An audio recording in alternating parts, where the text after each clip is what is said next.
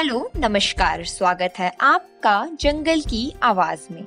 ये naturalist foundation द्वारा शुरू की गई एक पॉडकास्ट पहल है, जहाँ हम आपको पर्यावरण से जुड़े हर मुद्दे से रूबरू करवाएँगे। मेरा नाम है शिखा पांडे और आज के इस एपिसोड में हम एक ऐसे विषय से जुड़े मुद्दे पे बात करेंगे, जिस विषय पर अक्सर चुप्पी रखी जाती है। आज के इस एपिसोड में बात होगी मासिक धर्म माहवारी या फिर आम भाषा में बोले तो पीरियड्स पर। जी हाँ पीरियड्स आज हमारे समाज का एक ऐसा मुद्दा है जिस पर जितना खुल के बात होनी चाहिए थी, उतनी होती नहीं है। नतीजा ये है कि इससे जुड़े जितने भी पहलू हैं, फिर चाहे वो सेहत पर प्रभाव डालते हों या पर्यावरण पर, वो सब मुद्दे अनकहे और अनसुने रह जाते हैं।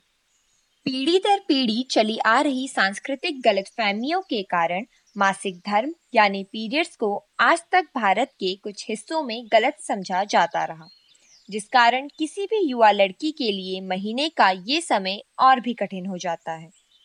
पर समय के साथ समाज ने बदलाव स्वीकारा और जागरूकता की एक लहर के साथ पीरियड्स के दौरान औरतों के स्वास्थ्य को ध्यान में रखते हुए काफ़ी सुधार हुए। इस बदलाव में सबसे बड़ा सुधार था सैनिटरी नैपकिन का बाज़ार में उपलब्ध होना। पहले के समय में इस्तेमाल होने वाले कपड़े के मुकाबले ये पैड्स हर तरीके में उनसे काफ़ी बेहतर थे। आज लगभग भारत की 60 से 70 प्रतिशत महिला जनसंख्या इन पैड्स का इस्तेमाल करती है। पर क्या ये सच में इतने बेहतर हैं जितने समझे और सोचे जाते हैं? क्या कभी आपने ये सोचा है कि ये पैड्स आखिर बनते कैसे हैं? आज बाज़ार में बिक रहे लगभग सभी सैनिटरी पैड्स में इनकी बनावट के बारे में कोई जानकारी नहीं दी जाती। एक सर्वे के अनुसार जब भारतीय महिलाओं से इन पैड्स की संरक्षणा के बारे में पूछा गया तो उनमें से अधिकतर का ये मानना था कि ये कॉटन यानी रुई या कपास के बने होते हैं।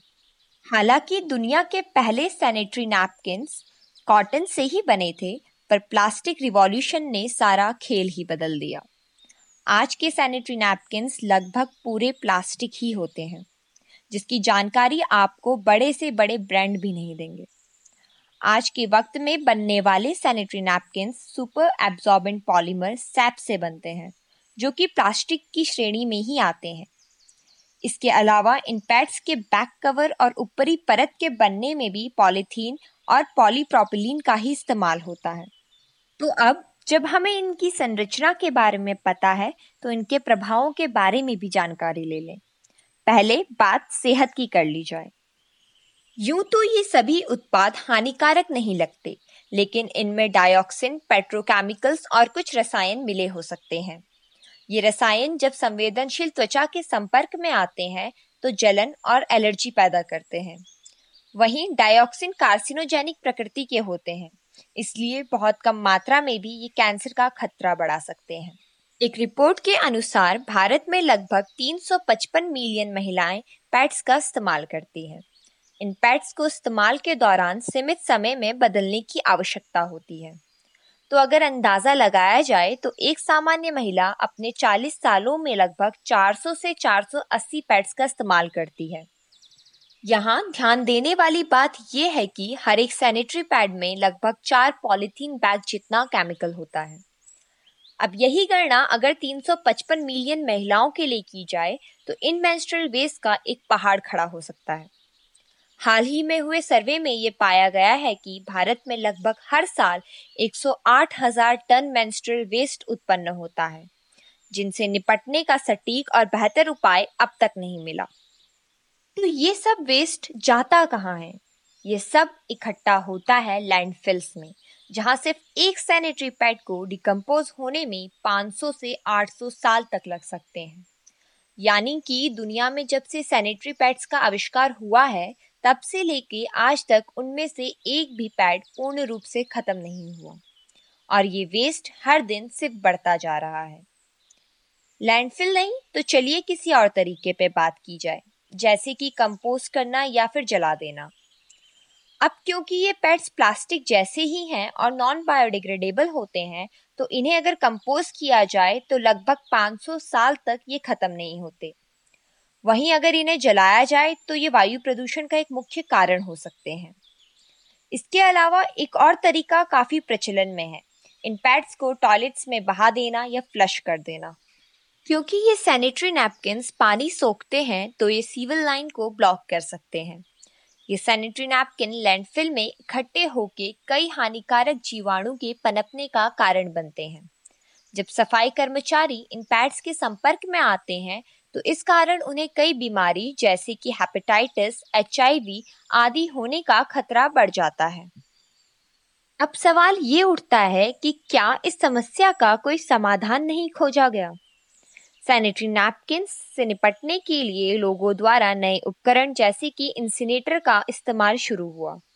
ये इंसिनेटर इस्तेमाल किए गए सैनिटरी पैड्स को ज़्यादा तापमान में खत्म कर देते थे। पर समय के साथ इसके द्वारा उत्पन्न हो रही एक समस्या का पता चला।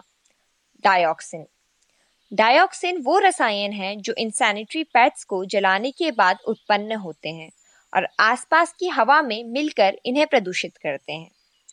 यही नहीं डाइऑक्सिन के साथ निकलने वाले और रसायन इतने घातक होते हैं कि छोटी सी मात्रा में भी ये कैंसर जैसी बड़ी बीमारी उत्पन्न कर सकते हैं। तो फिर इस संकट से निपटने का क्या कोई उपाय नहीं?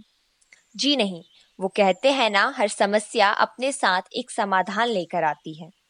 आज के वक्त में उत्पन्न हुई मेंस्ट्रुअल वेस्ट की इस आधुनिक समस्या को आधुनिक उपाय चाहिए। इस समस्या को अगर समझा जाए तो दो पड़ाव में इन मेंस्ट्रुअल वेस्ट को कम किया जा सकता है। पहला तो है हमारे निजी प्रयास और दूसरा सरकारी समाधान। निजी स्तर पर आज पैट्स की जगह और कई विकल्प बाज़ार में मौजूद हैं, जिनमें सबसे मुख्य है मेंस्ट्रुअल कप्स अपने पूरे जीवन काल में जहाँ एक महिला लगभग दस हज़ार से अधिक सैनिटरी नैपकिन में खर्चा करती है वहीं वो इतनी बड़ी संख्या को केवल चार मेंस्ट्रुअल कप द्वारा घटा सकती है। ये मेंस्ट्रुअल कप आमतौर पर मेडिकल ग्रेड सिलिकॉन के बने होते हैं, जो प्लास्टिक के खिलाफ बेहतर विकल्प है। सिलिकॉन से बने उत्पाद आसानी से साफ़ किए जा सकते हैं और लंबे समय तक चलते हैं। यही नहीं, इन उत्पादों को कई बार रिसाइकल भी किया जा सकता है और ये माइक्रोप्लास्टिक में टूटकर पर्यावरण को नुकसान नहीं पहुंचाते। इसके अलावा बाजारों में 100 प्रतिशत जैविक, बेहतर और बायोडिग्रेडेबल क्लॉथ पैड्स भी मौजूद हैं। बाजारों में उपलब्ध हो रहे इन विकल्पों द्वारा मेंस्ट्रुअल पैड्स की समस्या से काफ़ी हद तक बचा जा सकता है।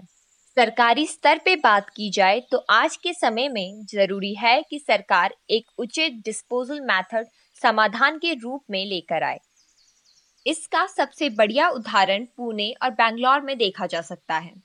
पुणे में स्वच्छ सेवा संस्था द्वारा कुछ साल पहले शुरू किया गया रेड डॉट कैंपेन आज काफ़ी प्रचलन में है। इस कैंपेन में मेंस्ट्रुअल वेस्ट को अलग से पैकेट में रैप करके एक रेड डॉट साइन के साथ सफ़ाई कर्मचारियों को दिया जाता। इसकी वजह से कर्मचारी मेंस्ट्रुअल वेस्ट के सीधे संपर्क में नहीं आते, जिससे वो कई बीमारियों से बच सकते हैं। गौर किया जाए तो मेंस्ट्रुअल वेस्ट की ये समस्या रोज़मर्रा की ज़िंदगी में इतनी बड़ी नहीं लगती। यही कारण है कि इसे नजरअंदाज किया जा रहा है। पर यह भी सच है कि आज की नजरअंदाज की गई ये स्थिति कल एक बड़ी समस्या का रूप ले सकती है। इसके लिए ज़रूरी है कि अभी से ही निजी और सरकारी स्तर पर उचित कदम उठाए जाएँ। आज के इस एपिसोड के लिए बस इतना ही। अगर आपको ये एपिसोड पसंद आया तो लाइक, कमेंट और सब्सक्राइब करना ना भूलें। और हमारे ऐसे ही कई एपिसोड से जुड़े रहने के लिए बेल आइकन को क्लिक करें। धन्यवाद।